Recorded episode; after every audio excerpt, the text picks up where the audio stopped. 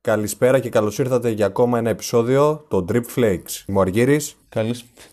Καλησπέρα και καλή βραδιά, πρέπει να πω. Γεια σου, Αργύρη. Εγώ είμαι ο Χάρης. Ε, δεν μ' αρέσει να το κάνουμε έτσι κάθε φορά. Εγώ λέω να το αλλάξουμε. ε, δεν μ' αρέσει να, το... να λέμε κάθε φορά Γεια σου, είμαι ο Χάρης, είμαι ο Αργύρης και καλησπέρα και καλή Ναι. βραδιά. Καλησπέρα και καλή βραδιά. Βασικά λίγο πολύ αυτό καλό. συγκρατήστε πολύ το που είπαμε και οι δύο, αμφότεροι, διότι θα χρειαστεί για τη συνέχεια. Εν πάση περιπτώσει, ένα επεισόδιο του Drip Flakes φτάνει στην αρχή του. 18 Φεβρουαρίου σήμερα, τέσσερις μέρες μετά την ημέρα των ερωτευμένων και τη μέρα γενεθλίων του φίλτα του Χαράλαμπου Γιωργάκη. Είμαι ο πρώτος που γίνεται 28 από την παρέα. Πραγματικά. Ναι, πλάκα πλάκα είσαι ο πρώτος. Οι άλλοι έχουν μεγαλώσει η διάσταση, δεν τους αναφέρουμε. Μόλις έγινε συνομήλικος τώρα, με τους άλλους. Με τους υπόλοιπους, είσαι ο μικρότερος της υπόθεσης. Κοίτα να δεις. Ωραία, άρα δικαιούμαι να, να κάνω γκάφε. Τι δικαιούμαι τώρα, τι δικαιώματα έχω; Όχι, δεν σημαίνει ότι με την ηλικία έρχεται και η οριμότητα, αγαπητέ. Ναι, εντάξει. Γιατί ο άνθρωπος έχει τρεις ηλικίες. Δεν έρχεται και η οριμότητα. Ο άνθρωπος έχει. τρι- Τώρα βασικά νομίζω ότι. Πώς το λένε, πάλι βρισκόμαστε στην ίδια κατάσταση. Εσείς είστε στη Θεσσαλονίκη και εγώ είμαι στην αθηνα Κάνουμε μια περίεργη ηχογράφηση πάλι, εξ αποστάσεως. Εσύ Αθήνα και εγώ Θεσσαλονίκη. Άνοιξε πάλι το κουτάκι με τις επιτυχίες. Τώρα, ναι, ναι. Κάτι άλλο θέλεις να πεις. Δεν πειράζει, ναι, είπα να είμαι πιο μετριοπαθήστη. το κλείνω, το κλείνω. γιατί στο επόμενο σκέλος θα θυμηθούμε πολύ ιντερνετικό ραδιόφωνο. Πολλά τραγουδάκια. Θα δείτε γιατί θα καταλάβετε. Εγώ θέλω να μου πεις τι, έχεις- τι σου έχει. Πώς το λένε, τι σημειώθηκε στο μυαλό σου τώρα, μιας και το συγκεκριμένο επεισόδιο θα βγει την τελευταία Κυριακή πριν την. ε, Απόκριση. πριν την λήξη του Φεβρουαρίου. Μόνο υπό... Κάτσε, απόκριση δεν έχουν έρθει ακόμη. Θα έχουν έρθει όταν θα βγαίνει αυτό το επεισόδιο. Ναι, δεδομένου ότι το επεισόδιο, ε, το, επεισόδιο λέω, το έτος φέτος είναι και δίσεκτο, θα έχουμε 29 Φεβρουαρίου, αλλά ναι, έχεις δίκιο. Αυτό το επεισόδιο θα προβληθεί την τελευταία Κυριακή του Φλεβάρι. Τι να πω, Δεν θα, προ- με τα ως... δεν θα προβληθεί, βέβαια και εσύ. Ηχογραφημένο είναι. Ε, ναι, Δεν είναι βίντεο. τέλος πάντων, θα εκτεθεί. Δεν ξέρω, ακόμα δεν μπορώ να διαχειριστώ αυτές τις έννοιες. Την ελληνική γλώσσα θα δημοσιευθεί, βρε. Θα Έλα, δημοσιευθεί σιγά. αυτό. Την ελληνική γλώσσα μια χαρά την Whatever. χειρίζομαι που λέει και ο Φατσέας. Λοιπόν, Άρχισαμε. τι έχω συγκρατήσει για το Φλεβάρι. Καταρχάς γίνανε τα Όσκαρ. Να κάνουμε μια σύντομη ανασκόπηση, ένα σύντομο σχολιασμό, γρήγορα. Ναι, μιας και ασχολούμαστε και με Ναι, ναι. ταινίες, Ε, Πάρε και τα Όσκαρ. τώρα, η νίκη αυτή για καλύτερη ταινία ήταν καλό στα 3-0 ή 3-2 με ανατροπή στο 90. Εμένα μου άρεσε. Και εμένα. Εμένα μου άρεσε γιατί τους γλέντισε ο Κορεάτης αρκετά καλά. Πώς πετσόκοψε έτσι. Ειδικά όταν εμφανίστηκε και δεν μπορούσαν να μιλήσουν ε, η πλειονότητα, η πλειονότητα των ε, συντελεστών δεν μπορούσαν να μιλήσει αγγλικά και μιλούσαν κορεάτικα και είχαν μεταφραστεί μέσα στην ακαδημία εκεί πέρα και όλοι να χειροκροτάνε και να τους κοιτάνε. Ήταν ό,τι καλύτερο. Σε φάση πάρτε και μια μούτζα, λέει και ο. Πώς λεγόταν ο Γιόγκ Χο, ο, ο, ο σκηνοθέτης. Ναι, ο εθνικός στάρ μπορεί να το λες. Κοιτάει. και- Ο εθνικός στάρ, ναι, των Κορεατών. Όχι, ήταν ο Γλυκούλης που είχε πάρει, έχει πάρει το Όσκαρ, Ναι. το κοιτάει και γυρνούσε και έλεγε τσατά και σήμερα θα πιω πάρα πολύ. Φαντάσου τι έκανε. Ναι, μια ταινία που γενικά αξίζει να τη δείτε. Όχι, ήταν μια πολύ, μια εξαιρετική ταινία γενικά. Παρόλο που δεν συνάδει με το δικό μας κόνσεπτ των ε, ταξιδιωτικών ταινιών. Αλλά μιλάμε για ταινίες, οπότε για όσους δεν την είχαν δει, νομίζω το Parasite ή ως τα παράσιτα πώς το έχουν κανονικά στην ε, ελληνική ε, μετάφραση του τίτλου. Είναι αρκετά καλή. Σίγουρα το άξιζε ο Φίνιξ για πρώτο αντρικού ρόλο, δεν το συζητάμε καν αυτό. Είχαμε, δεν είχαμε καμία ταινία που να έχει να κάνει με ταξίδια Όχι, δεν είχαμε φέτο. στα Όσκαρ καθόλου. Όχι όπως πέρσι που είχαμε το πράσινο βιβλίο, φέτος δεν είχαμε. Α, αυτό θα το αναφέρουμε κάποια στιγμή. Ναι, είναι αξιόλογη ταινία. Πάρα για πολύ ωραία ταινία. Road trip. Ε, αυτό που θέλω να πω είναι ότι ίσως το σκηνοθεσίας δεν το άξιζαν τόσο τα παράσιτα όσο το 1917 που κάτε με αδικήθηκαν σε αυτό το κομμάτι. Εντάξει, αλλά τα παράσιτα Α, καλά, αυτό είναι για, για άλλη περίπτωση να αναλυθεί νομίζω το 1917. Εντάξει. παραμένει μια ταινία ιδιαίτερη, μια ταινία σταθμός και για τον ξένο κινηματογράφο πέρα από το Hollywood και ένα κίνητρο στους υπόλοιπους ε, σκηνοθέτες του κόσμου να αρχίσουν να πρωτοπορούν ή να προβάλλουν τις ταινίες τους, να φτιάχνουν και πρωτότυπα σενάρια. Ε, ξεκάθαρα. Διότι εντάξει. πλέον έχουμε, έχει πέσει κορεσμός, διότι πάρα πολλές ταινίες βλέπεις ότι είναι μυθιστορήματα, remake, ε, comics. Το βλέπεις πάρα πολύ αυτό και καιρός είναι. Το 1917 ήταν τέτοιο. Μην ξεχνάς, το 1917 βασίζεται λένε σε πραγματικά γεγονότα. Δεν σου είπα να το εντάξει. πάρει ως ταινία, σου είπα σαν σκηνοθεσία. Σαν σκηνοθεσία είναι άλλο κομμάτι τώρα. Το, το κομμάτι της σκηνοθεσίας έχει άλλη. Τη σκηνοθεσία είπα. Αλλά το 1917 διέφερε γιατί επιτέλους βγήκε μια ταινία για τον Πρώτο Παγκόσμιο Πόλεμο. Καλά, ναι. Δηλαδή, όχι, καλά, όχι πάρα πρώτη. πολλές Όχι ταινίες. πρώτη. Ταινίες για τον Πρώτο Παγκόσμιο Πόλεμο έχουν ξαναβγεί. Ναι, αλλά Δεν είναι όχι πρώτη. τόσο συχνά, με, το, με, τόσο συχνότητα, με τόσο συχνότητα όσο ταινίες για το Δεύτερο Παγκόσμιο Πόλεμο. Και καλά, και στην ιστορία ούτως ή άλλως πιο δεδομένο είναι. Πιο διαδεδομένος είναι ο δεύτερος παγκόσμιος παρά ο πρώτος. Αν μη τι άλλο. Τώρα όμως, εγώ θέλω να σας ρωτήσω κάτι άλλο. Μιας και εμεί ηχογραφούμε είναι Τρίτη. Σήμερα έχουμε 18, έτσι. 18. Ναι, 18 Φλεβάρι. Οπότε σε δύο μέρες την Τσικνοπέμπτη Μμμ. και σε λίγες μέρες είναι απόκριες. Τι θα ντεθεί στα καρναβάλια. Πέρα από αυτό που ντύνεσαι καθημερινά. Όχ, όχ. Αστυνόμος Μπέκρας. Χειρότερο αυτό δικό μου τελικά ήταν. το Ό,τι σκέφτομαι. χειρότερο, πραγματικά. Όχι, βασικά δεν ξέρω τι θα ντυθώ, να σου πω την αλήθεια. Δεν, τι να ντυθώ τώρα, η Diana Jones. Δεν ξέρω. Φέτος το αφήνω ελεύθερο, αόριστο, ό,τι μου ήρθε. Πραγματικά. Ε, Καλά, Δεν έχω κάτι στο νου μου. Και τις υπόλοιπες χρονιές πάλι ότι μας ερχόταν δεν κάναμε. Δεν θυμάμαι. Ε, να όχι, το είχαμε 18 κόνσερτ. Σαν, το- σαν τότε που προέκυψε- είχαμε πάει στην Πάτρα, θυμάσαι που είχαμε πάει Αυτό στην θα σου έλεγα Πάτρα και τώρα. λέγαμε να ντυθούμε κάτι με άσπρο μαύρο. Ξεκινήσαμε να ντυθούμε Kiss.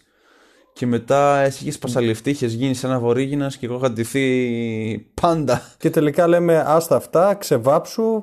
Είχαμε τραγιάσκες, είχαμε πουκάμισα, είχαμε καμπαρντίνες, Peaky Blinders και ήταν και πολύ πετυχημένο. Ε, αυτό ήταν είναι το, το άλλο κόνσεπτ, εντάξει. Είναι ανάλογα με την.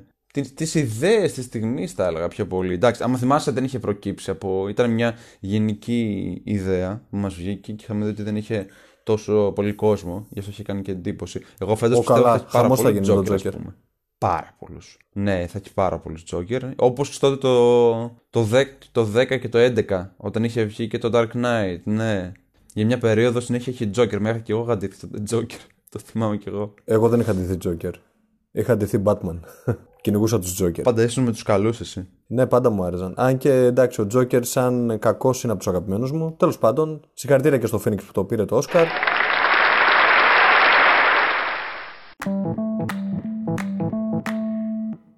Έλα λοιπόν τώρα να γυρίσουμε λίγο στο κομμάτι γιατί σήμερα έχουμε ένα πιο ιδιαίτερο concept στο επεισόδιο του podcast καθώς θα επιμείνουμε κάπως πιο, πιο εντός των ελληνικών συνόρων καθώς θα γυρίσουμε να μιλήσουμε για ελληνικές παραγωγές κάτι που δεν έχουμε συνηθίσει. Επιτέλους πρέπει να πούμε μια ελληνική ταινία και νομίζω ότι είναι η καλύτερη. Από τις καλύτερες τουλάχιστον. Όχι η καλύτερη, εντάξει. Ε, από τις πιο ιδιαίτερες, ναι, από τις πιο ιδιαίτερες ταινίες ελληνικές που έχουν βγει ποτέ στο, στο πώς το λένε, Ελληνικό στο κινηματογράφο. Δεν είναι Αλλά κλασική. Ο- όταν είχε βγει, όταν είχε βγει, εμείς ακόμα ήμασταν πιτσιρίκια, έτσι. 6 χρονών. Έξι χρονών. Πρώτο δημοτικού ήμασταν. να πηγαίναμε. Ναι, ήμασταν 6 χρονών. Και θυμάμαι πρέπει εκείνη τη χρονιά που βγήκε να βγήκε το Safe Sex ή ο καλύτερος μου φίλος με τον Λαζόπουλο και τον Καφετζόπουλο, αν δεν κάνω λάθος. Διότι Το 98 είχαν βγει. το αυτά. 98, δεν ξέρω το Safe Sex αν βγήκε το 2000. Μπορεί να λέω και αυτή τη στιγμή να μην το θυμάμαι. Λοιπόν, Τέλος πάντων, δεν έχει σημασία. αυτό που έχει σημασία πιο πολύ είναι ότι σήμερα θα μιλήσουμε για την ελληνική ταινία. Όλα είναι δρόμος. Ταινιάρα. Δηλαδή, αν μη τι άλλο, συνάδει απόλυτα με το κόνσεπτ το δικό μας των ε, ταξιδιωτικών ταινιών. Παρόλο που δεν είναι κατά μέσο όρο όλη η ταινία ένα ταξίδι. Είναι ένα γενικό κόνσεπτ σαν ε, μεταφορική έννοια, έτσι. Έχει μεταφορική έννοια, αλλά στη συγκεκριμένη ταινία ε, δεν έχει τόσο σημασία το ταξίδι, αλλά ο δρόμος, όπως λέει. Ο δρόμος είναι που καθορίζει την εξέλιξη όλης της πλοκής αυτής της ταινίας. Καθώς ναι, είναι για κάποιον που δεν έχει δει. Δηλαδή, ας πούμε, καλύτερα πρώτα απ' όλα για κάποιον που δεν έχει δει την ταινία. ή Που δεν έχει ακούσει για την ταινία τη συγκεκριμένη. Α πούμε, εγώ είχα μόνο μια γνώση και κάποια στιγμιότυπα σε αυτήν την ταινία, αλλά δεν είχα δει όλη. Μέχρι να αποφασίσουμε τον Αργύριο εδώ πέρα να τη σχολιάσουμε. Και νομίζω ότι ξέρω και ποιο σημείο έχεις δει. Νομίζω περισσότεροι έτσι. ναι. Λοιπόν, αυτή η ταινία του Παντελή Βούλγαρη, ως, που τον είχε- ήταν ως σκηνοθέτης και όλος και νομίζω είχε γράψει και ένα μέρος από το σενάριο. Είχε βγει την περίοδο του 98 και ξέρεις τότε το 98 τι ήταν η Θεσσαλονίκη; Ε, Ευρωπαϊκή πρωτεύουσα; Ευρωπαϊκή πρωτεύουσα όχι. Πολιτιστική; Πολιτιστική πρωτεύουσα. Πολιτιστική, ναι. Κιόλας επειδή Ένα από τα δύο. όλη η ταινία διαδραματίζεται με κόνσεπτ ως κυρίαρχο κιόλας τέλος πάντων σημείο, επειδή ξεκινάει από τη Θεσσαλονίκη, έχει ένα μεγάλο ένα πλάνο που ξεκινάει έτσι μελαγχολικό και δείχνει την παραλία, όλη την ε, λεωφόρο νίκης. Λέγεται ότι την είχαν χρηματοδοτήσει κιόλας. Ένα μέρος της είχε χρημα- χρηματοδοτηθεί κιόλας. Ναι, το ξέρω αυτό. Σε αυτή την ταινία δείχνει, καταρχάς εντάξει και ως Θεσσαλονίκης, ε, βλέπουμε πόσο όμορφη είναι η Θεσσαλονίκη. Δηλαδή έχει φοβερά πλάνα από την παραλία της Θεσσαλονίκης.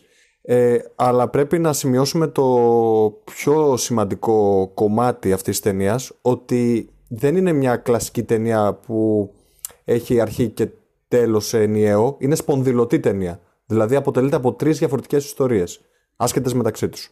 Άσχετες μεταξύ Αυτό τους, πρέπει αλλά να είναι σημειώσουμε, δηλαδή σαν να μην δείχνουν περιμένετε. μια κλιμάκωση, έτσι, επειδή ας πούμε η πρώτη ιστορία είναι πιο ήρεμη, η άλλη Βε- πάλι Α, κυριαρχεί μια μπράβο. ηρεμία στην αρχή και έχει την κορύφωση και στην άλλη δεν έχει καταλαβαίνει. Και συγκεκριμένα Μπορείς, μπορείς να πεις ότι οι πρωταγωνιστές δεν έχουν ε, σχέση μεταξύ τους. και, προ- ναι, και διαδραματίζεται στις, ε, στα γεωγραφικά διαμερίσματα της Μακεδονίας, στα γεωγραφικά μέρη της Μακεδονίας και της Θράκης, συγκεκριμένα στη Θεσσαλονίκη, στο Κιλκής και στον Εύρο. Εκεί διαδραματίζεται. Και στην Ξάνθη δεν έχει, νομίζω. Όχι. Δεν έχει στην Ξάνθη; Όχι, όχι. Δεν πηγαίνει υποτίθεται προς την Ξάνθη; Α, το, Μπορεί να- νομίζω στην πρώτη ιστορία Μπορεί να είχε περνάει, κομμάτι αλλά μάλλον σαν στάση δεν το αναφέρει. Ναι, ναι. Όχι, αναφέρει, αναφέρει το, τη σκηνή που είναι. μ, που σταματάει στο βενζινάδικο και παίζει και λέει ότι ακούει ο βενζινάς το μάτς Ξάνθη με μια άλλη ομάδα και σου λέει ότι Κατάλαβα. όλοι θα λείπουν από το Ε, στρατόπεδο. μπορεί. Μπορεί. Και εγώ το συνέδεσα Τέλος πάντων, λίγο. σαν βάση είναι η Θεσσαλονίκη όπως πολύ σωστά ανέφερες. Θα το πάμε μία-μία ιστορία από την αρχή και θα, και θα προσπαθήσουμε να σας εξηγήσουμε ας πούμε γιατί την προτείνουμε αυτή την ταινία διότι είναι πολύ ιδιαίτερη και θα πρέπει να σημειώσω ότι δεν είναι ταινία για όλους. Μπορεί, ε, πολλοί, πολλοί μπορεί να μην την εκτιμήσουν ε, και είναι φουλ υποκειμενικό αυτό και σεβαστό αλλά εμάς μας, ε, εμένα προσωπικά με είχε συνεπάρει και ήταν μια ευχάριστη έκπληξη όταν την είδα και είχα να θεωρήσει πάρα πολύ για τον ελληνικό κινηματογράφο βλέποντας αυτή την ταινία. Γιατί μέχρι τότε τον είχα υποτιμήσει πάρα πολύ. Κοίτα, σκέψω ότι η συγκεκριμένη κιόλας ταινία είναι εκτός των ε, αμερικάνικων προτύπων, έτσι. Πλησιάζει κιόλας πάρα πολύ στα ευρωπαϊκά πρότυπα τύπου γαλλικής ταινίας με υπονοούμενα, με μεταφορές, με μια πιο ε, ανθρωποκεντρική ιστορία, λίγο πιο έντονα στην αισθηματική, δείχνει εκφράσεις ε, προσώπου, που είναι τελείως διαφορετικό από το στάνταρ. Έχεις μια πλοκή, ξεκινά ο χαρακτήρας, κερδίζει, στην αρχή είναι στην κορυφή, μετά πέφτει και μετά σώνεται. Γιατί και οι τρεις ταινίες σου δείχνουν έμεσα, παρουσιάζουν μια ψυχολογική αναστάτωση που υπάρχει. Ας πούμε, για παράδειγμα, θα πάρω εγώ την πρώτη ιστορία, αφού έχω πιο άμεση σχέση κιόλας, ως η Δήμο, να το πούμε. ναι, ναι. Ε, γιατί στην πρώτη, ιστο- στην πρώτη ιστορία που λέγεται χαρό, Χαρόπιο νόμισμα ε, μ, ξεκινάει και έχει έναν αρχαιολόγο που είναι ένας σεβαστός από ό,τι, καταλα, από ό,τι καταλαβαίνει ο θεατής στον κύκλο του και κατά τη διάρκεια της ανασκαφής βρίσκουν την τάφη ενός πολεμιστή. Μμμ. Έτσι. Λοιπόν, ο θεατής στην αρχή δεν καταλαβαίνει γιατί ακούει μια ε, φωνή ενός νεαρού που απευθύνεται στον πατέρα του και βρίσκεται στη Θράκη κάπου μακριά και δείχνει μετά τον ε, γυρεότερο αυτό αρχαιολόγο. Καταλαβαίνει ο ακροτής ότι πιθανόν αυτός να είναι ο πατέρας της ε, νεανικής φωνής που αναφέρεται και δείχνει έμεσα ότι μέχρι να καταλάβεις τι έχει γίνει στην, ε, στη μέση της ε, ιστορίας τον πατέρα ο οποίος αποφασίζει να φύγει από τη Θεσσαλονίκη έχει κάτι τρομερά πλάνα από το σπίτι του αρχαιολόγου Απίστευτα πλάνα. απίστευτα πλάνα, δηλαδή νυχτερινή Θεσσαλονίκη από εκεί πέρα Δηλαδή είναι ό,τι βρήκανε και καλύτερο. σπίτι στη λεωφόρου νίκης. Αυτό Απί... είναι, ρε. Φιλέτο. Δεν το Ήταν συζητάμε καν. απίστευτο. φιλέτο Ναι. Φιλέτο. και ξεκινάει ο καταληφός που παίζει και τον, ε, Καταληφώ. τον αρχαιολόγο να φύγει από τη Θεσσαλονίκη και να πάει προς τον Εύρο που είχες αναφέρει εκεί στο φυλάκιο για να βρει το, να δει το μέρος το οποίο είχε πάρει τη ζωή του αυτοκτόνης, δηλαδή ο γιος του και μέσα ήταν ένα, Ποιο- ένα Ο road γιος του αυτοκτόνησε. αυτοκτόνης, ναι. Δεν μας λέει για ποιο λόγο. Αυτό που Δεν μας καταλαβαίνουμε λέει και ότι ένα σίγουρα δεν χρόνο είχαν, μετά- καλές, δεν έχουν καλές επικοινωνίες, έχουν καλή επικοινωνία, δεν είχαν καλή επικοινωνία. Ναι. Αυτό φ- δεν το λέει ξεκάθαρα.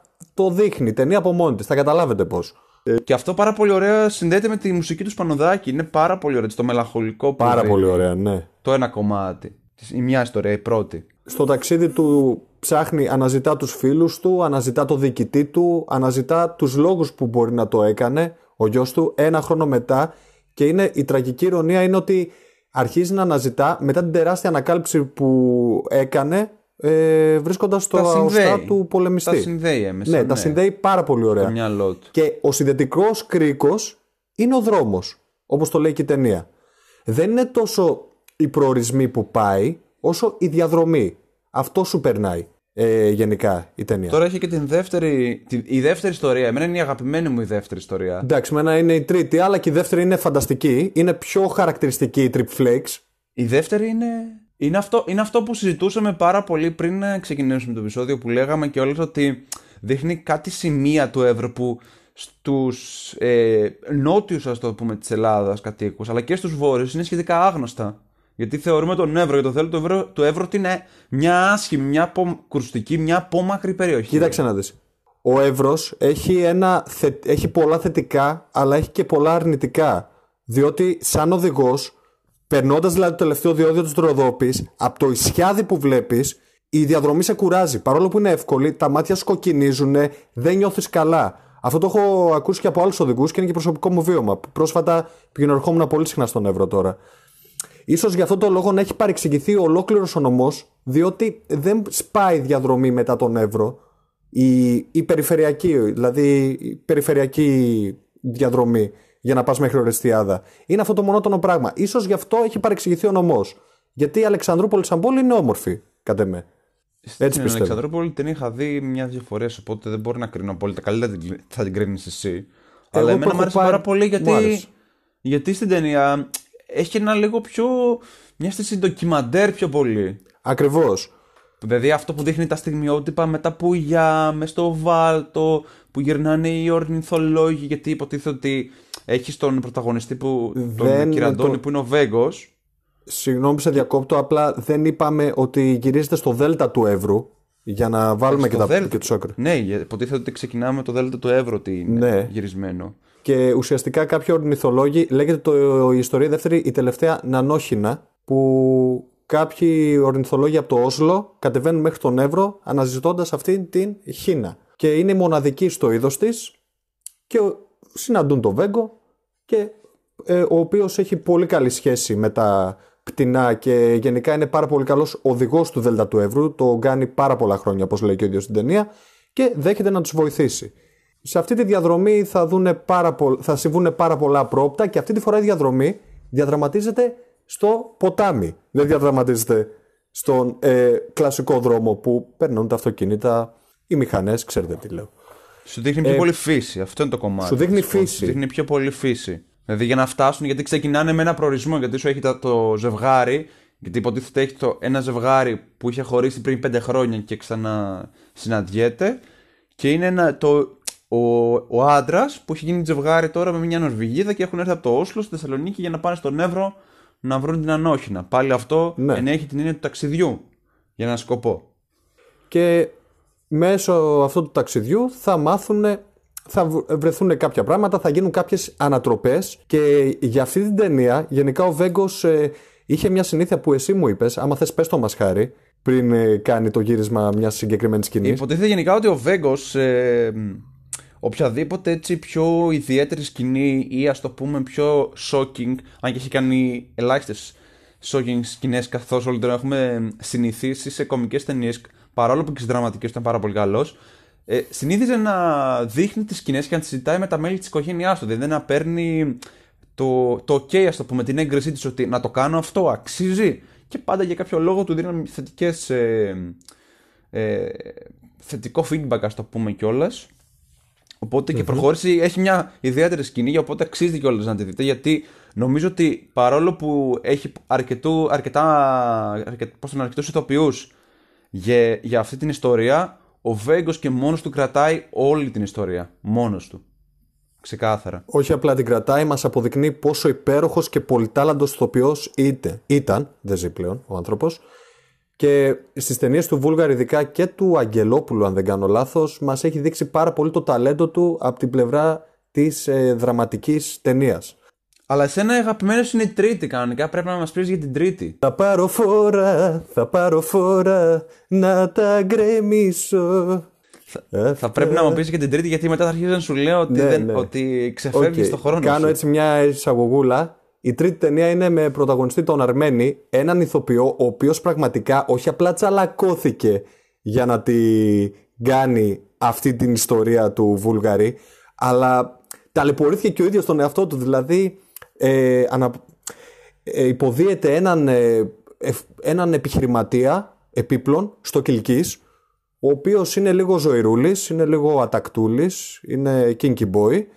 Ε, η γυναίκα του αυτό το ανακαλύπτει. Είναι πολύ ιστορία κάλτα ή τα πάνια, αλλά ε, είναι σε δραματική μορφή. Ξεκάθαρα. Ε, η γυναίκα του αυτό το ανακαλύπτει και μπλέκει με ένα μπλασιέ από τη Θεσσαλονίκη και του παίρνει και τα παιδιά και πάνε Θεσσαλονίκη και ο άλλος απελπίζεται. Σου λέει τώρα τι χαζομάρες κάνω, τι έκανα. Ε, υποδίεται το Μάκη Τσετσένογλου. Και εντάξει, μόνο και το επίθετό του, όλο το παρουσιαστικό του, όλο το ντύσιμό του είναι ε, ιδανικό για το ρόλο που πραγματικά έπαιξε. Να πούμε ότι έχει πάρα πολλές σκηνές από δρόμο, πάρα πολλές σκηνές και ουσιαστικά ο τύπος καταλήγει σε ένα σκυλάδικο για το οποίο γνωρίζω ότι α- ο Αρμένης με το Βούλγαρη ψάχνανε βδομάδες ολόκληρες το ιδανικό σκυλάδικο που θα διαδραματιστεί η σκηνή του Ρίχτω, Ηλία! Ηλία! Ρίχτω! το ψάχνανε πάρα πολύ και καταλήξανε σε ένα που λεγόταν, το ονομάσαν οι ίδιοι Βιετνάμ. Και είναι λίγο αλληγορικό γιατί σου λέει ότι ο δρόμος, ο κατήφορος που έχει πάρει, τον καταλήγει στο Βιετνάμ. Και μπαίνει μέσα και τώρα ο τύπος εκεί πέρα είναι μουμούρι, δηλαδή μπαίνει, μπαίνει μέσα ο Τσετσένογλου, πρώτα χαιρετάνε τον Τσετσένογλου και μετά την ορχήστρα. Σε τέτοια φάση θαμώνας και δείχνει όλα τα καλτ στοιχεία ε, ελληνικού ε, μπουζουκτσίδικου και δείχνει όλη ας πούμε αυτή την απόγνωση και τη θλίψη του ανθρώπου αυτού ο οποίος ε, φτάνει μέχρι σε ένα σημείο να όχι απλά να σπάει πιάτα που εντάξει συνέβαινε πιο πολύ θα δείτε πάρα πολύ καλή στοιχεία και βλέπεις δηλαδή και τον Τζετσένογλου να το νιώθει. Δηλαδή μπαίνει χορεύει κάνει με την καμπαρντίνα πάντα. Η καμπαρντίνα αυτή αφού έχει και το του βγάλαν και παρατσούκλι θα το δείτε. Αλλά γενικά η ταινία τον φτάνει σε τέτοιο σημείο που θέλει να τα καταστρέψει όλα. Δηλαδή συνέδεσε, στιγμάτισε αυτό το νυχτερινό κέντρο με, τη, με τον κατήφορο που πήρε η διαδρομή του. Οπότε σου λέει ηλία ρίχτω. Και οι τρεις ιστορίες, όπως είπε και εσύ, είναι σπονδυλωτές. Δείχνουν έμεσα ότι όλα είναι δρόμος. Είναι, δηλαδή... είναι και όλος, ε, ο τίτλος λέγεται ότι είναι από ένα στίχο του ποιητή Γιάννη Τζανετάκη. Και έμεσα έχει αυτή την ε, μεταφορική έννοια, καθώς θέλει να σου πει ότι ε, καθενός η ζωή έχει ανηφόρες και κατηφόρες, παρόλο που σε όλη τη διάρκεια των ιστοριών βλέπουμε διαδρομές, διαφορετικές διαδρομές, διαφορετικούς στόχους, διαφορετικούς σκοπούς και προορισμούς, μέχρι ότου να αντιληφθούν όλοι ότι η ζωή τους έχει φτάσει σε μια κατηφόρα και πρέπει να, αντι- και να την αντιμετωπίσουν μονάχοι τους.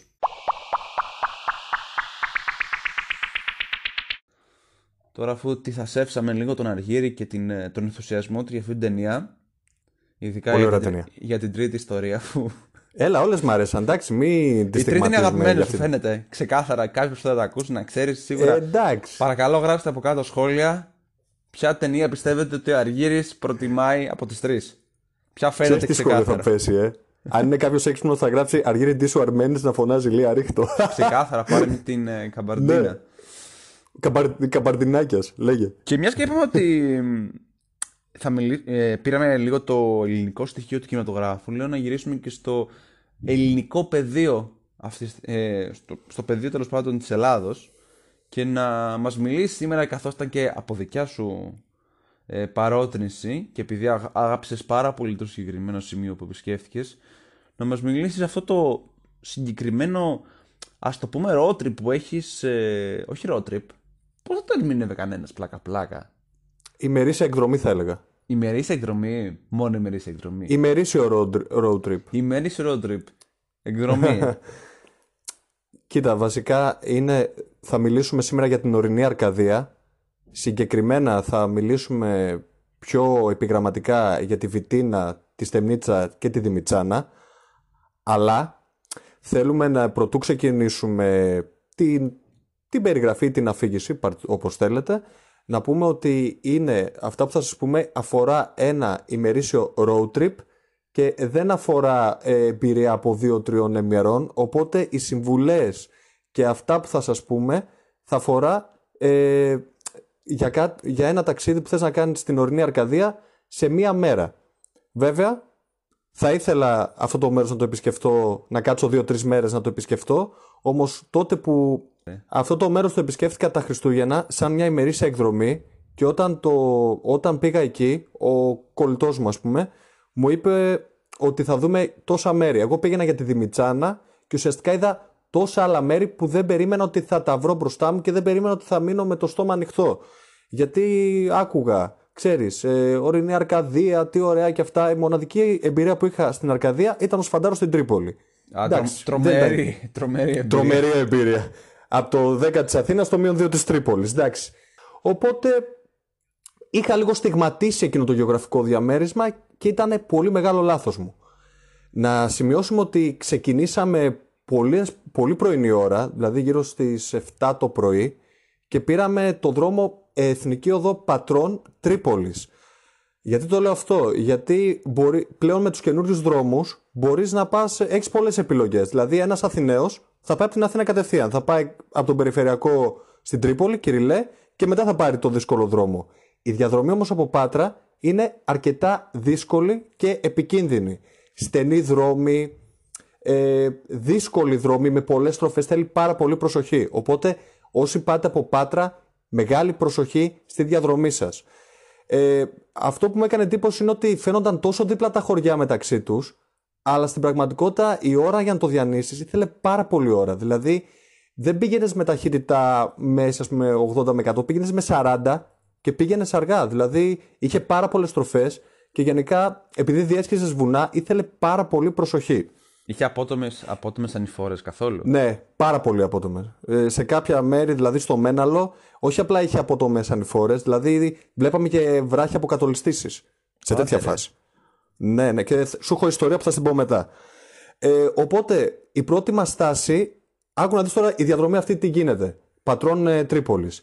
Σε βάζει μέσα στο νομό Ηλίας αυτή η διαδρομή, περνώντας από το Δίβρη, το οποίο ήθελα να το επισκεφτώ, αλλά δεν είχαμε χρόνο, οπότε το κρατάω για την επόμενη φορά. Σε βάζει και μετά σε βγάζει πάλι στο νομό Αχαΐας η διαδρομή.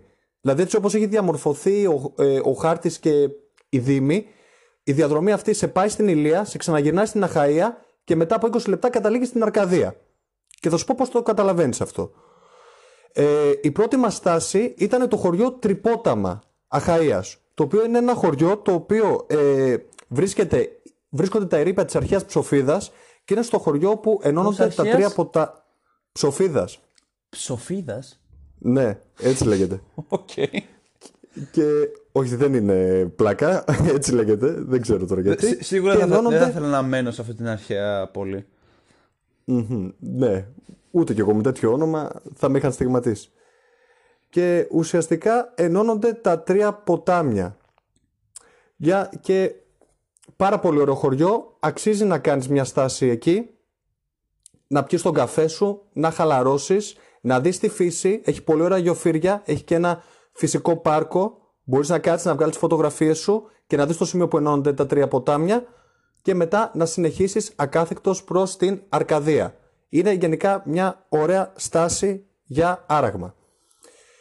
Ε, διασχίζω... Πώς καταλαβαίνεις ότι φτάνει στην Αρκαδία. Φτάνει στην Αρκαδία διότι θυμάσαι που σου είχα πει στο επεισόδιο με τη Φλωρεντία το σύμβολο που έχουνε; Ναι. Τον κρίνο. Η Αρκαδία κρίνο, έχει το ναι. σύμβολο του λάβαρου της, ε, της Επανάστασης. Δηλαδή Α, το ναι. λευκό φόντο και το γαλάζιο στραβρό. Μόλις το δεις αυτό, καταλαβαίνεις ότι έχεις μπει σε αρκαδικά χωριά. Α, ε, να και, Και κάτι. μόλις Αυτό δεν δεις- το γνώριζα η αλήθεια είναι. Πρώτη φορά το ακούω. Ούτε κι εγώ το έμαθα σε εκείνη τη διαδρομή. Διότι μου έλεγε ο κολλητός μου, Να τώρα είμαστε Αρκαδία. Λέω που το κατάλαβες, βλέπεις το σύμβολο. Α, το βλέπω. Αυτό είναι και τα πετρόκτητα χωριά. Όλη την ώρα. Βλέπαμε παντού πετρόκτητα χωριά ε, και δια- πηγαίναμε προς το βουνό Μέναλο. Στο βουνό Μέναλο κάναμε την πρώτη μας στάση στην Βιτίνα. Είναι το πιο τουριστικό χωριό από τα πιο τουριστικά χωριά της ορεινής Αρκαδίας και η Βιτίνα βρίσκεται σε υψόμετρο χι- 1033 μέτρων του βουνού Μέναλου και είναι πάρα πολύ γραφικό και όμορφο χωριό και προτιμάται ιδιαίτερα από τους τουρίστες, διότι εκεί βρει, απέχει μόλις 15 χιλιόμετρα από το χιονοδρομικό κέντρο ε, του Μενάλου. Δηλαδή εκεί πέρα έχει ένα χιονοδρομικό κέντρο και το χωριό αυτό είναι πάρα πολύ κοντά στο να έχεις πρόσβαση για να κάνεις σκι, οτιδήποτε. Αυτά δηλαδή, η μεταξύ τους απόσταση είχες πει ότι είναι πάρα πολύ κοντά, έτσι. Είναι κοντά. Δηλαδή, δηλαδή τι, τύπου 5-10 λεπτά με τα μάξι. Όχι, όχι. Παραπάνω. Είναι κοντά στο χάρτη. Οι δρόμοι είναι δύσκολοι. Είναι οι δρόμοι διαμορφωμένοι με τον ίδιο τρόπο που στο κάνουν Zigzag. zigzag. Πηγαίνει δηλαδή. Ναι. Πηγαίνει πάρα πολύ zigzag. Και παρόλο που γράφεται Εθνική Οδό Πατρών Τρίπολης, δεν μοιάζει με Εθνική Οδό. Σαν επαρχιακή από ό,τι κατάλαβα. Σαν είναι. επαρχιακή. Μπράβο. Η, αυθεντι... η αυθεντική επαρχιακή ε, Εθνική Οδός είναι στο Αθήνα Τρίπολης πλέον, που είναι φανταστικός δρόμος. Θα μιλήσουμε στη συνέχεια όμως γι' αυτό. Ε, η Βιτίνα είναι ένα χωριό που δεσπόζει, το χαρακτηριστικό της είναι το μαύρο μάρμαρο και τα μαύρα πετρόκτηθα σπίτια, ε, τα μαύρα σπίτια που υπάρχουν ε, στο χωριό αυτό. Ε, στο κέντρο της πλατείας βρίσκεται η εκκλησία του Αγίου Τρίφωνα και το άγαλμα του πρωτοπόρου της αντίστασης του 40 Μαθαίου Πόταγα. Γιατί το λέω αυτό, γιατί σε αυτό το άγαλμα γύρω γύρω βρίσκονται όλες οι καφετέριες, όλα, όλοι οι φούρνοι και όλα αυτά που αξίζει να δείτε και να κάνετε στη Βιτίνα. Είναι ένα χωριό με πάρα πολύ μεγάλη παράδοση, πολύ όμορφο χωριό, καλοδιατηρημένο και επίσης ε, για τους ερωτευμένους και τα ζευγάρια του Όπα, όπα, Triflex μπαίνει, μπαίνει- μπαίνει το καλό. ναι, υπάρχει και ο αξιοσημείωτος δρόμος της αγάπης. Υπάρχει αυτή η διαδρομή στην οποία εικάζεται ότι πηγαίνανε οι νέοι της εποχής για να γνωρίσουν τα τέρια τους. Δηλαδή, οι... Σημείο συνάντησης. ναι, κάνανε εκεί διαδρομή για γνωριμία. Συναντιόντουσαν και γνω... γινόντουσαν γνωριμίες εκεί πέρα. Προχωράγανε, Σε φάση, ξέρω εγώ, περνούσε πασαρέλα και έλεγε Αυτός μου Ναι. αρέσει, αυτή μου αρέσει, αυτή θα πάρω. Αυτήν θέλω, την Τασία. και γενικά σε αυτό το δρόμο είναι πάρα πολύ όμορφος διότι είναι, γεμα- είναι πώς να σου το πω τώρα, έχει γύρω, αυτός ο δρόμος είναι στολισμένος με πλατάνια και σφενδάμια. Αχα, Δηλαδή Οκ. και παίρνει, έχω ακούσει ότι παίρνει πάρα πολύ ωραία χρώματα το φθινόπωρο. Άρα εγώ δεν δηλαδή είναι σκέφτηκα- αντίστοιχο ι- instagramικό τοπίο Ναι, ναι. ιδανικό κιόλας. Είναι ιδανικό τοπίο για φωτογραφία. Εντάξει, βέβαια, εγώ με τον κολλητό μου πήγα, απλά πέρασα. Δεν κάναμε. Δεν βγάλαμε, λέει, με καρδούλες, λέει και δεν με το βγάλαμε χεράκι καρδούλες κοίταξε. και η αγάπη στο τέλος θα νικήσει, γιατί εντάξει τώρα. Μόνο με μια λάκτα στο χέρι. Εσύ το είπες, όχι εγώ.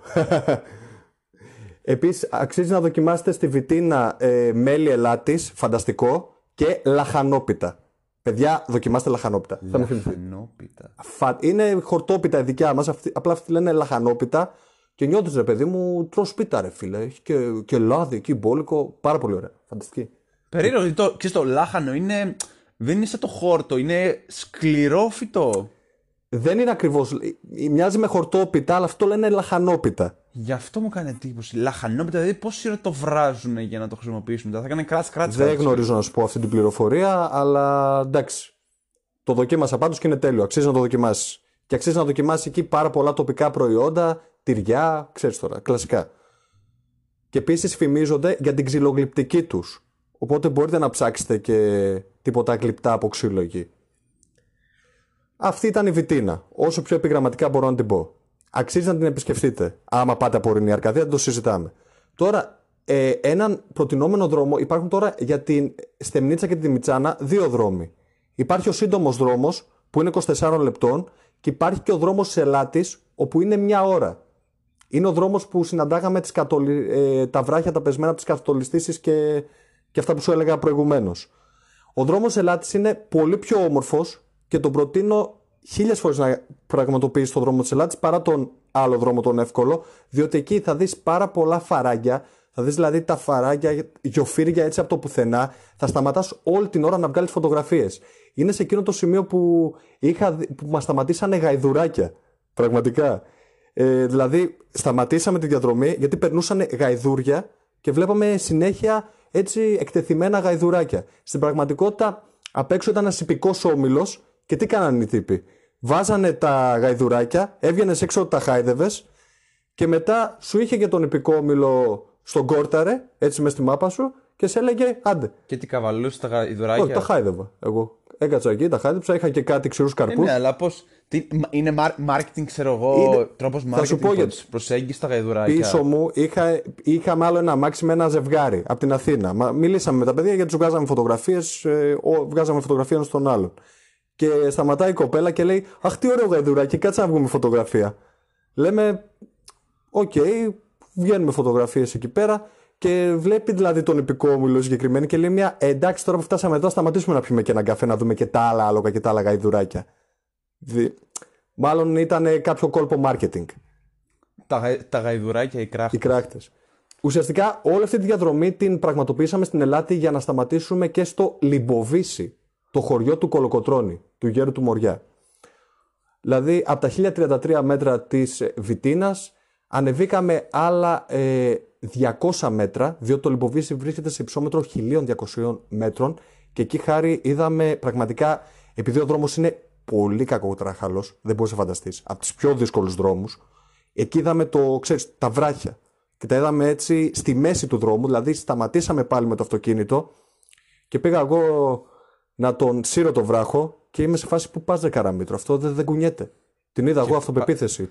Τι Δεν λες αρέξει. πάλι καλά που δεν σε παρέσυρε ο βράχος. Πάλι καλά. Και να είναι καλά δηλαδή ο Νίκος που παίρνει δηλαδή ένα. Βρίσκουμε και ένα γκορμό δέντρου και το, με μια πατέντα το μεταφέραμε λίγο πιο πέρα. Σμπρώχναμε γιατί δεν μπορούσαμε να το σμπρώξουμε. Δηλαδή σου έκοβε και τα χέρια. Και το μεταφέραμε λίγο πιο πέρα για να μπορούν να περνάνε τα αυτοκίνητα. Κα- Για κάθε στροφή που κάναμε, πατάγαμε κόρνα. Σε περίπτωση που άμα έρθει κάποιος να μειώσει ταχύτητα. Τόσο μεγάλη προσοχή στους δρόμους. Το Λιμποβίς είναι ένα εγκαταλειμμένο χωριό. Πλέον σώζεται μόνο το αρχοντικό του Κολοκοτρώνη. Σε εκείνο το μέρος μεγαλώσανε οι 12 γενιές και οι 12 γενιές των Κολοκοτρωνέων και από εκεί κατεβαίνανε για να, κάνουνε, για να κάνει ο γέρος του Μοριά, ξέρετε τώρα, τις, επανα... τις μάχες του, να μιλήσει με άλλους οπλαρχηγούς. Από εκεί, εκεί γενικά κρυβότανε και ήταν η βασική του έδρα. Σε μια ετοφολιά στο η μέση του πουθενά, στην κυριολεξία. Το χωριό πλέον είναι εγκατελειμμένο και τα μόνα πράγματα που έχουν αναστηλωθεί είναι η πρώτη οικία του Κολοκοτρώνιου που είναι το Μουσείο του Απελευθερωτικού Αγώνα και ε, η εκκλησία που κατέφευγε και προσευχότανε. Ε, Δυστυχώς δεν είδαμε αετούς, δηλαδή ήθελα πάρα πολύ να δω γιατί ανεβήκαμε και λίγο τα βράχια, σκαρφαλώσαμε όσο μπορούσαμε. Αλλά Είναι συνήθε δηλαδή εκεί πέρα να, Ναι. να κυκλοφορούν αετοί. Κυκλοφορούν, αετ- εκεί έχουν τις φωλιές τους ιατροί. Όντως, είναι συνήθε. Όντως. Το μέρος είναι ιδηλιακό, εκεί πραγματικά χάρη θα, ε, ηρεμείς. Δηλαδή, άμα μένεις στην Αθήνα, στη Θεσσαλονίκη, μεγάλες πόλεις τώρα και όλη σου καθημερινότητα είναι ρουτίνα, σε ενοχλούν όλα, πραγματικά στο Λιμποβίσι η λέξη ελευθερία αποκτά άλλη αξία. Αλήθεια στο λέω. Και θα σου πω ένα ρητό που λένε για την ορεινή Αρκαδία. Αγνάντευε με την ησυχία σου χαροτό μου, χαρότο μου. Εδώ και να θες, κανένας δεν θα σε ενοχλήσει. Και πραγματικά δεν σε ενοχλεί κανένας. Είσαι εσύ, ο εαυτός σου και τα αγαπημένα πρόσωπα που ταξιδεύεις. Πραγματικά μοναδική εμπειρία. Άμα δεν την κάνετε, δεν μπορείτε να το καταλάβετε. Και το λιμποβίσι το προτείνω για να νιώσετε αυτή την ελευθερία που ένιωθαν και οι άνθρωποι τότε. Δεν έχει δηλαδή κάτι σαν αξιοθέατρο wow, αλλά έχει φύση. Ε, Είναι η όλη, η όλη διαδρομή από ό,τι κατάλαβα. Έτσι να, κάνεις, να Ναι, πάει ναι. στο αμαξάκι σου, να ανέβεις τη διαδρομή προσεκτικά όπως εσύ τονίζεις αρκετές φορές από ό,τι κατάλαβα. Ε, και να περάσει να κάνει ένα πέρασμα από αυτά τα χωριά, αφού έχει και το αξιοσημείωτο στο Λιποβίση που λες κιόλας για το μουσείο, το Απελευθερικό Αγώνα. Να δεις δηλαδή έμεσα από πού ξεκίνησε μια από τις πιο επιφανείς μορφές του αγώνα και να επιστρέψεις πίσω. Εντάξει, είναι μια ιδιαίτερη εκδρομή από ό,τι καταλαβαίνω. Παίρνεις το δρόμο επιστροφή, ε, παίρνεις το δρόμο μετά το συνεχίζεις και πας στη Στεμνίτσα, ένα χωριό πολύ σημαντικό και αυτό για την ορεινή Αρκαδία. Ε, είναι να πούμε ότι σε αυτό το χωριό υπάρχει δημόσιο ΙΕΚ Άργυρο Χρυσοχοΐας και υπάρχει, ε, υπάρχουν φοιτητές σε αυτό το χωριό. Δι- ε, είναι διετούς φοιτηση και είναι δημόσιο. Δηλαδή, όποιος θέλει μπορεί να πάει εκεί να γίνει αρ- αργυροχρυσοχό, να πάει εκεί να σπουδάσει, να μείνει και να το ζήσει στην ορεινή Αρκαδία για δύο χρόνια. Εκεί που δεν θα τον ενοχλήσει κανένας αυτό καταλαβαίνω πάλι. Πραγματικά.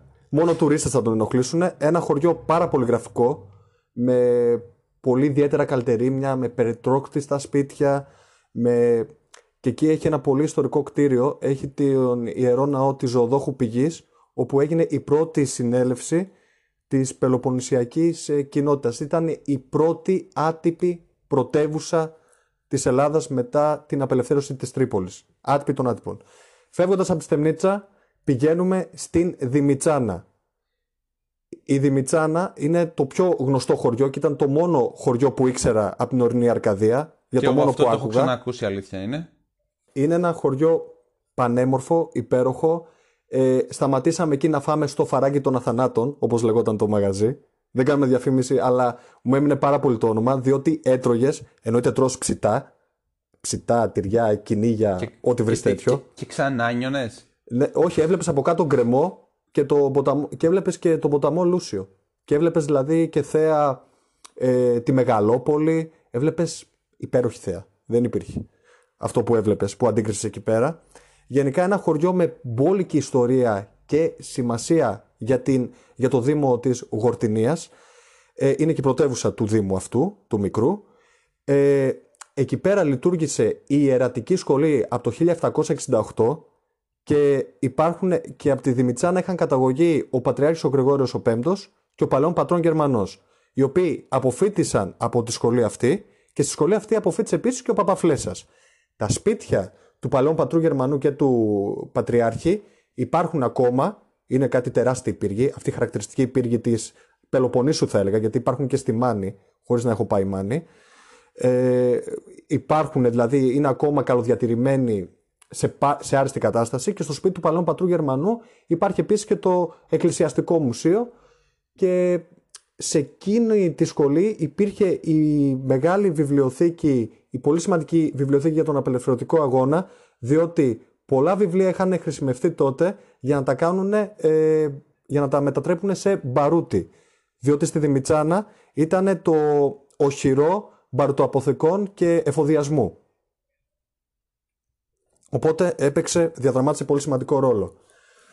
Ε, μετά, τι, αυτά πάνω κάτω για την ορεινή Αρκαδία. Ε, δεν καταφέραμε, θα μπορούσαμε να σας πούμε και για τη μονή του τίμιου προδρόμου που πήγαμε, που είναι μια διαδρομή που μετά από κάποια φάση δεν την κάνεις με αμάξι, την κάνεις με τα πόδια, την προτείνουμε ανεπιφύλακτα και δεν πρόλαβα να δω την Καρίτενα ε, μέρα, την είδα βράδυ, ένα πάρα πολύ ωραίο χωριό, όχι τόσο τουριστικό, αλλά θα σου θυμίσει πάρα πολύ σε ένα χάρεμα το επισκεφτεί στο Μόλιβο, διότι είναι σε ένα τεράστιο κάστρο που χρήστηκε το 13ο αιώνα από Φράγκους.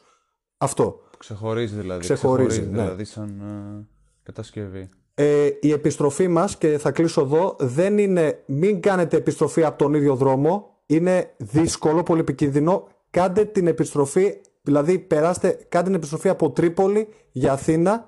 Δηλαδή πάρτε αυτή την περιφερειακή οδό κανονικά και όταν φτάσετε στην Κόρινθο, στρίψτε για Πάτρα. Αν πηγαίνετε, αν πηγαίνετε για Πάτρα. Αν πηγαίνετε για Αθήνα, παίρνετε τον κλασικό δρόμο πίσω.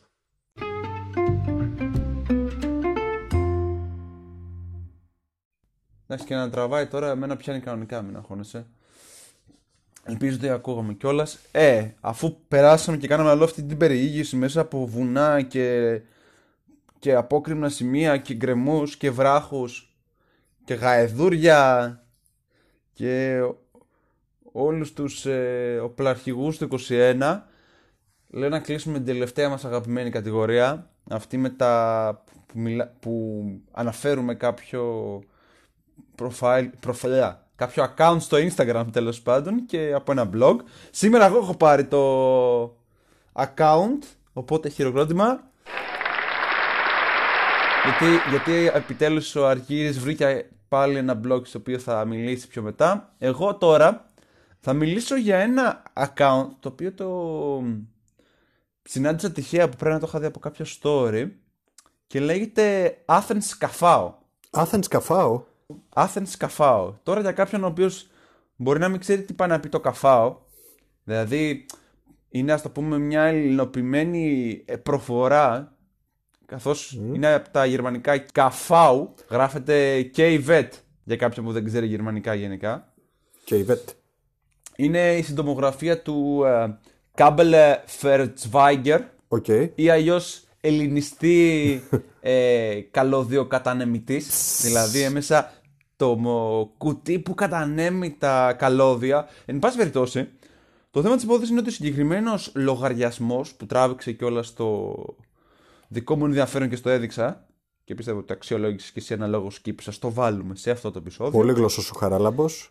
Ε, φυσικά, βεβαίως, βεβαίως, κυρίως. Τις παίζουμε έτσι τις γλώσσες στα δάχτυλα Και του αρέσει η τέχνη. και η Και τέχνη. το δείχνει. Είναι ένας λογαριασμός που εντοπίζει καφάο ξεκινώντας από την Αθήνα, έχει κάποιες αναφορές σε άλλες πόλεις, πιο περιορισμένες βέβαια από ό,τι έχω δει, και εντοπίζει μέσα στην πρωτεύουσα τα... την τέχνη που δημιουργούν ως, ε, έχοντας ως καμβά τα καφάο. Κάτι το οποιο ομορφαίνει όλη αυτή τη μουντίλα, όλη αυτή την ε, μαυρίλα, όλη αυτή τη βρωμίλα της Αθήνας ας το πούμε, με έναν άλλο τρόπο για να είμαι και λίγο πιο ευγενικός. Ο Θεσσαλονικιός Ο Θεσσαλονικιός. Θάβει αυτή τη τώρα στιγμή τους κυκλοφορεί Αθηναίους, στην που Αθήνα. σέβεται τον εαυτό του και τον αγαπάει. Και είχα βρει ότι τα συγκεκριμένα παιδιά ξεκίνησαν αυτό το εγχείρημα σχετικά πρόσφατα. Δηλαδή, έχουν κάνει και ένα site που προβάλλουν αυτές τις φωτογραφίες. Παρόλο που εγώ που τους βρήκα μέσα από το Instagram, έχουν και το Instagram και ένα Facebook, μια Facebook σελίδα και είχαν ξεκινήσει από το Σεπτέμβριο του 19. Μπράβο Είναι τους. σχετικά πρόσφατα δηλαδή, δεν έχουν κλείσει ούτε καν χρόνο που κάνουν όλο αυτό το εγχείρημα. Οπότε θα βρείτε τα στοιχεία τους κιόλας στο link που θα βάλουμε και στο story και στο επεισόδιο για να πάτε να τους ακολουθήσετε, να τους δώσετε τις καρδούλες και τα likes που τους αναλογούν και να εκτιμήσετε και στους αναλόγους το έργο που κάνουν. Είναι πάρα πολύ ωραία προσπάθεια και ιδιαίτερη και μπράβο τους. Ε, ναι, είναι... τέτοιες προσπάθειες νομίζω πρέπει να τις στηρίζουμε και να τις Εννοείται. αξιολογούμε θετικά. Εννοείται. Χωρίς δεύτερη σκέψη. Και θα πάμε τώρα στο blog μας. Μπορώ και εγώ τώρα να πάρω ένα μικρό χειροκρότημα. Πρόκειται για την ομάδα που λέγονται passengers.gr και το πρώτο πράγμα που μου ήρθε στο μυαλό μου ήταν το τραγούδι του Iggy Pop το The Passenger και δεν έπεσα και πολύ έξω καθώς είναι μια φοιτητική παρέα με έδρα τη Θεσσαλονίκη είναι ένα blog το οποίο πραγματεύεται πάρα πολλά ε, διάφορα θέματα με βάση και φοιτητικά πάνω απ' όλα. Δηλαδή σου έχει για εξεταστική, για tips. Αυτά που βλέπαμε κι εμείς ε, όταν ήμασταν φοιτητές, αλλά τα βλέπαμε πιο μεμονωμένα. Εδώ είναι πιο οργανωμένα, πιο μαζεμένα, πιο νόστιμα θα έλεγα. Ε, διατυπωμένα. Και έχει και άλλες στήλες όπως για σχέσεις, φιλίες, love, γιατί εντάξει ως φοιτητής θέλεις και να τα πας καλά και με τη σχέση σου και για, να, και για ταξίδια αναφέρονται τα παιδιά και για ταινίες που αναφερόμαστε και εμείς εδώ. Γενικά μια πάρα πολύ ωραία προσπάθεια, μια πολύ οργανωμένη προσπάθεια την οποία αξίζει να την αναφέρουμε γιατί πρέπει να στηρίξουμε και τους φοιτητές μας. Και Γενικά ασχολούνται με θεματικές οι οποίες αν μη τι άλλο απασχολούν μεγάλο Ναι, μερίδιο. Έτσι, της και μας νεολαίας απασχολούν σίγουρα, κυρίως. αλλά- Κα, ταξίδια, Ναι, εξεταστική, ταινιούλα. που να βγούμε, που να πιούμε, τι να δούμε ακριβώς. ναι, ε, κατηγορίες τύπων στο FIFA. Πολύ Ξέρετε απλοϊκά το. δομέ- Ναι. δοσμένα από μένα. Ε, θέλουμε να πούμε ότι όσοι ενδιαφέρονται φοιτητές να γράψουν μπορούν να δηλώσουν συμμετοχή, να τους στείλουν email. Τα παιδιά έχουν ανοιχτό, είναι ανοιχτοί προς νέες προτάσεις και νέα άρθρα. Και δεν είναι ανάγκη να σπουδάζει μόνο στη Θεσσαλονίκη. Δηλαδή, μπορείς να στείλεις μέσω email το άρθρο σου και να μπεις στην παρέα τους. Γενικά, πάρα πολύ ωραίο blog. Μου άρεσε και πώς είναι έτσι διαμορφωμένο. Αξίζει. Δείτε το. Κατάλαβες κάτι τώρα που έχουμε κάνει Τι έχουμε μεταξύ; Εγώ με βρίσκομαι στην Αθήνα αυτή τη στιγμή και σου μίλησα για ένα account το οποίο είναι στην Αθήνα. Ναι. Εσύ βρίσκεσαι στη Θεσσαλονίκη και μίλησες για ένα blog το οποίο το έχουν άτομα που είναι στη και δραστηριοποιούνται στη Θεσσαλονίκη. Ε, Και κατάλαβες τι έγινε Λες και γενικά; πήραμε τις αρμοδιότητες ανάλογα, ναι. Ξέρεις τι έγινε γενικά; Του Φτάσαμε στον Εύρο, πήγαμε στο Κιλκή, κατεβήκαμε ορεινή Αρκαδία και στο τέλος πάλι Θεσσαλονίκη Αθήνα καταλήξαμε. Θέλουμε να αναφέρουμε και όλους πάλι που είχαμε πάλι μια κριτική από τον Παναγιώτη στο Ink Story και ευχαριστούμε για την κριτική και τα πέντε στεράκια. Όσοι δεν είμαστε, έχετε ψάχνετε να μας βρείτε, να ξέρετε δεν είμαστε, ούτε Spot- δεν είμαστε μόνο Spotify, είμαστε και στο Apple Podcast και στο Google Podcast και Castbox και γενικά όλες τις ε, γνωστές πλατφόρμες για podcast για όλους τους πιο ψαγμένους. Στο Spotify μπορείτε να μας βρείτε κανονικά με Trip Flakes και στο στο Apple Podcast να μπείτε και να μας αφήσετε και μια πεντάστερη καλή κριτική και την οποία θα διαβάσουμε στον αέρα. στον αέρα δηλαδή, στο, στο ηχογραφημένο μας επεισόδιο. Ε, αυτά από μένα. Επίσης να, μι- ε, να αναφέρω και το challenge Του Χριστόδουλου. του Χριστόδουλου που δεν είπαμε για το ε, book, po- ε, book per month. Πόσα βιβλία έχεις διαβάσει μέχρι στιγμής Αργύρη, μιας και τελειώνει ο, Φ- ο Φλεβάρης. Έχεις προλάβει να διαβάσεις δύο; Όχι. Μόνο μισό, βι- Εγώ τα έχω διαβάσει μισό και βιβλίο. πρέπει να μπεις. Μισό βιβλίο έχω δει. Πρέπει να μπεις. Είπαμε, μισή ώρα κάθε μέρα, παιδιά. Μισή ώρα κάθε μέρα μου είναι Βλέπουμε δύσκολο, ταινίες, α- διαβάζουμε, ταξιδεύουμε και γενικά είμαστε δραστήριοι. αλλά τελειώνω την έξοδο του Βενέζη. Θα προσπαθήσω. Χριστόδουλε, θα προσπαθήσω, θα βάλω τα δυνατά μου. Οπότε κλείνουμε από εδώ πέρα. Κλείνουμε. Ε, παιδιά, να περνάτε πάντα καλά, να ταξιδεύετε και εντός Ελλάδος διότι υπάρχουν πολλά διαμαντάκια που ακόμα δεν γνωρίζα, που ίσως να μην ξέρατε ποτέ ότι υπάρχουν. Κάντε το χαιρετισμούς από την πανε, στην πανέμορφη ορεινή Αρκαδία, στον ιδιαίτερο Εύρο, στο ε, μάχημο Κιλκής. Χαιρετισμός σε όλη την Ελλάδα. Παρακαλώ. Φιλιά. να περνάτε καλά.